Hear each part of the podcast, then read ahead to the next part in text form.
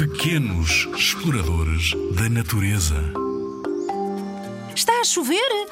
Ótimo! É dia de exploração à chuva. Desde que não seja uma tempestade. Vá, uma chuvinha. Uma chuva ligeira. É uma boa aventura para chuvas de qualquer estação. Chuvas de primavera, chuvas de verão, outono ou inverno. Vais reparar que as cores, os cheiros e os sons mudam em cada estação do ano. Atenção, é preciso proteger-se da chuva e muito bem. Com um bom casaco impermeável, umas boas botas para a chuva.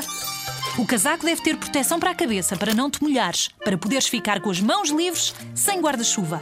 Agora, explorador, vamos para a chuva. Ouve o som. Repara como o som é diferente se cair numa poça, num lago ou em cima de um tronco. E as gotas da chuva?